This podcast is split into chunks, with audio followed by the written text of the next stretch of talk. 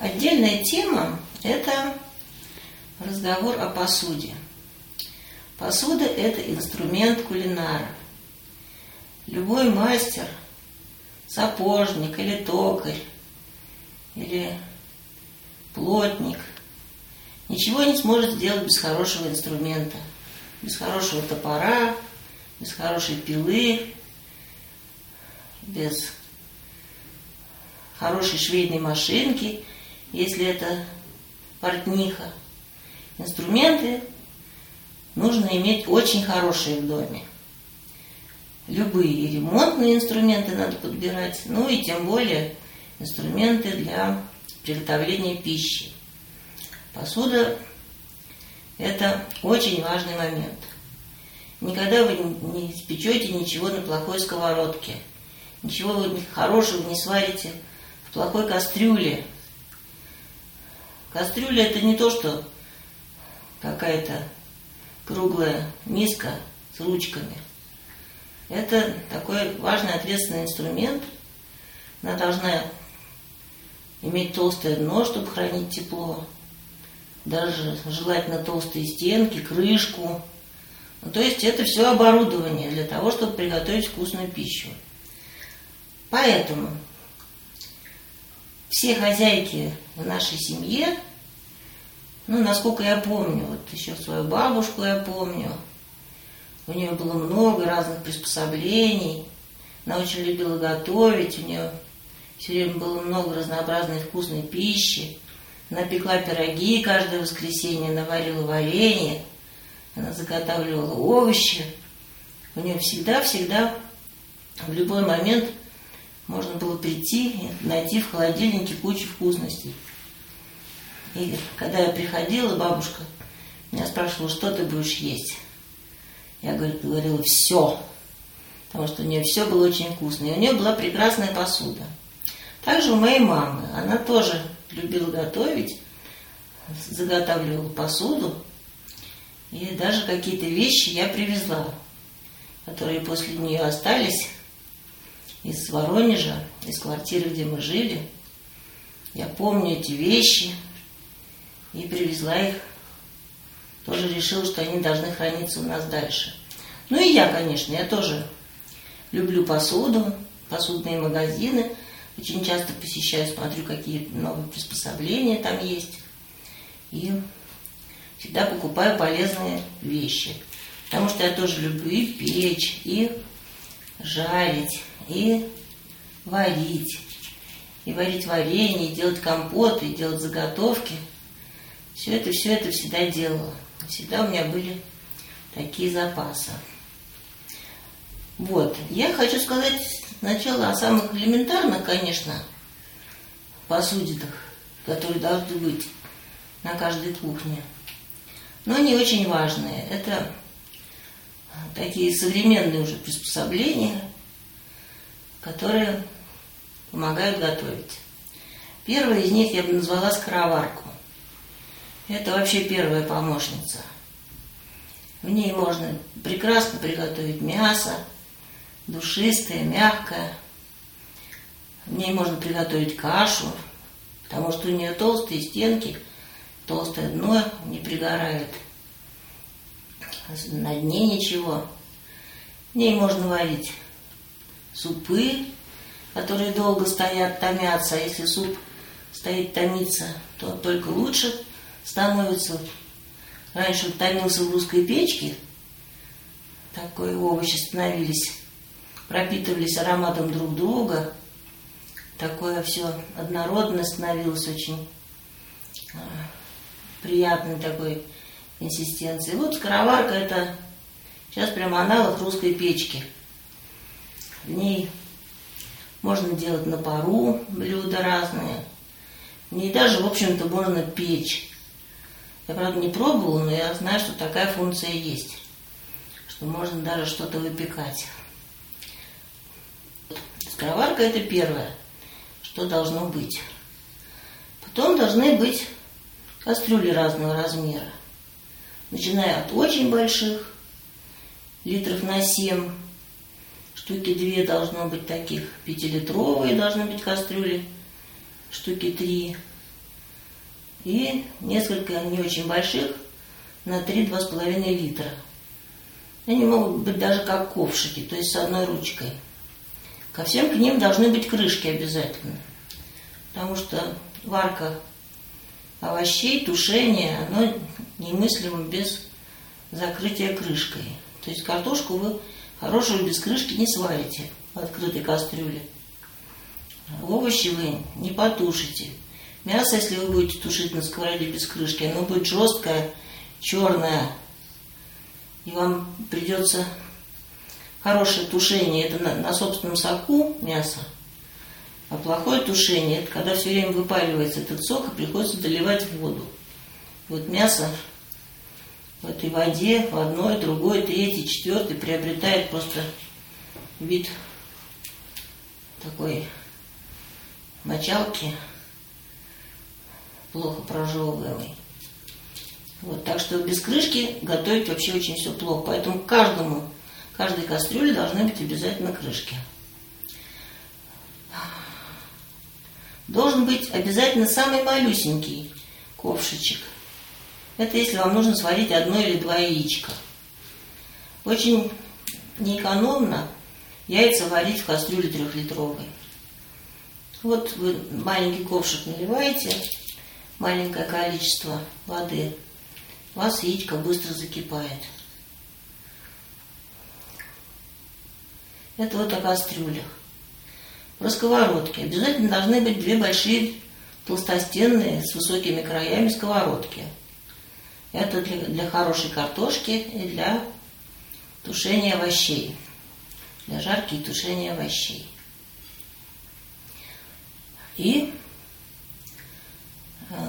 должны быть две сковородочки небольшие, диаметром примерно 20 сантиметров. Это специальная пара сковородок для блинов и оладушков. И для пышек. На больших сковородках неудобно печь пышки, а вот и блины. А вот на таких сковородочках обязательно две. Потому что там процесс такой, что одна сковородочка пока наливаешь, вторая уже жарит. И в два раза быстрее получается жарко. То есть хозяйка все время работает. Она либо наливает оладушки, либо их переворачивает, либо снимает – либо наливает, над, над одной сковородкой будешь стоять в три раза времени будет дольше. Обязательно должны быть такие две сковородки. Должно быть, должна быть терка с крупными ячейками для того, чтобы натирать морковку или свеклу. Вот для свекольника, для свекольной икры эта терка незаменимая. Она должна быть очень хорошая. Ее надо постараться найти самую такую удобную. Я ее искала, у меня, наверное, 4 или 5 было таких терок разных разновидностей. Но вот последняя, я ей очень довольна. Она круглая, когда трешь, все, то, что ты натер, оказывается внутри. И потом удобно прямо вот из этой терки выкладывать на, на сковородку или в кастрюлю. Ну, то есть форма тоже имеет значение. Должна быть обязательно мясорубка, механическая. Желательно механическая, потому что она мяски, которые из нее выходят, оставляет мясками. Не делает из них какую-то пену, или какой-то мусс мясной, а делает такие мяски. И когда мясо натуральное видно, то это очень аппетитно выглядит. Ну и отдельный разговор это про э, посуду, которая может пригодиться для консервирования или каких-то вот специальных Э, функции. Конечно, если хозяйка что-то вот полюбит делать, что-то специфическое, то, конечно, инструменты для этой специфической работы тоже должны быть собраны. Я, например, очень люблю печь. И для этого должны быть большие доски для муки. Для этого должно быть сито для просеивания муки. Для этого должны быть специальные ковшики для разогревания масла медленного. Или для того, чтобы поставить на водяную баню. Ну, то есть это уже такой специальный инструмент, это уже каждая хозяйка подбирает под себя, под, под свое любимое занятие. Или вот я одно время очень любила печь торты. Значит, должны быть формы для тортов, миксер обязательно для взбивания крема. Вот. Но это на любителя. Если кто-то не очень стремится этим заниматься, то лишний инструмент, конечно, тоже покупать не стоит. Нужно заводить только то, что реально будет работать. Моя кухня всегда была очень богата всякими инструментами, потому что я любила делать все. Вот. Ну и, конечно, нужно прибавить еще, что кроме приготовления пищи, еще такой существенный момент – это подача готовой пищи. То есть хорошая посуда столовая тоже обязательно должна быть. У меня, например, сложилась традиция в разные сезоны использовать посуду разную. Для осени это будут одни комплекты, для зимы совсем другие. Специально я купила большие такие зимние блюда, заснеженные, на которых подавала всегда кулебяки домашние, такие теплые еще из печки. И есть весенние комплекты, когда природа обновляется, хочется что-то новое, живое, яркое, красочное. Для этого сезона своя посуда. Обязательно какие-то украшения для стола, которые подчеркивают сезон. Тоже я всегда собирала и украшала ими стол. Потому что но вкусная еда заслуживает вполне того, чтобы подать ее красиво и получить еще удовольствие от того, что ты вкушаешь прекрасную еду, прекрасной атмосфере. Это очень поднимает настроение. Это становится не просто едой, утолением голода, жажды. Это становится каким-то ритуалом. Когда собирается вся семья, все нарядные, веселые, есть хорошее угощение. Это для хозяйки самое большое удовольствие видеть, что она смогла создать такую атмосферу праздника и какой-то новизны. Это очень приятное чувство.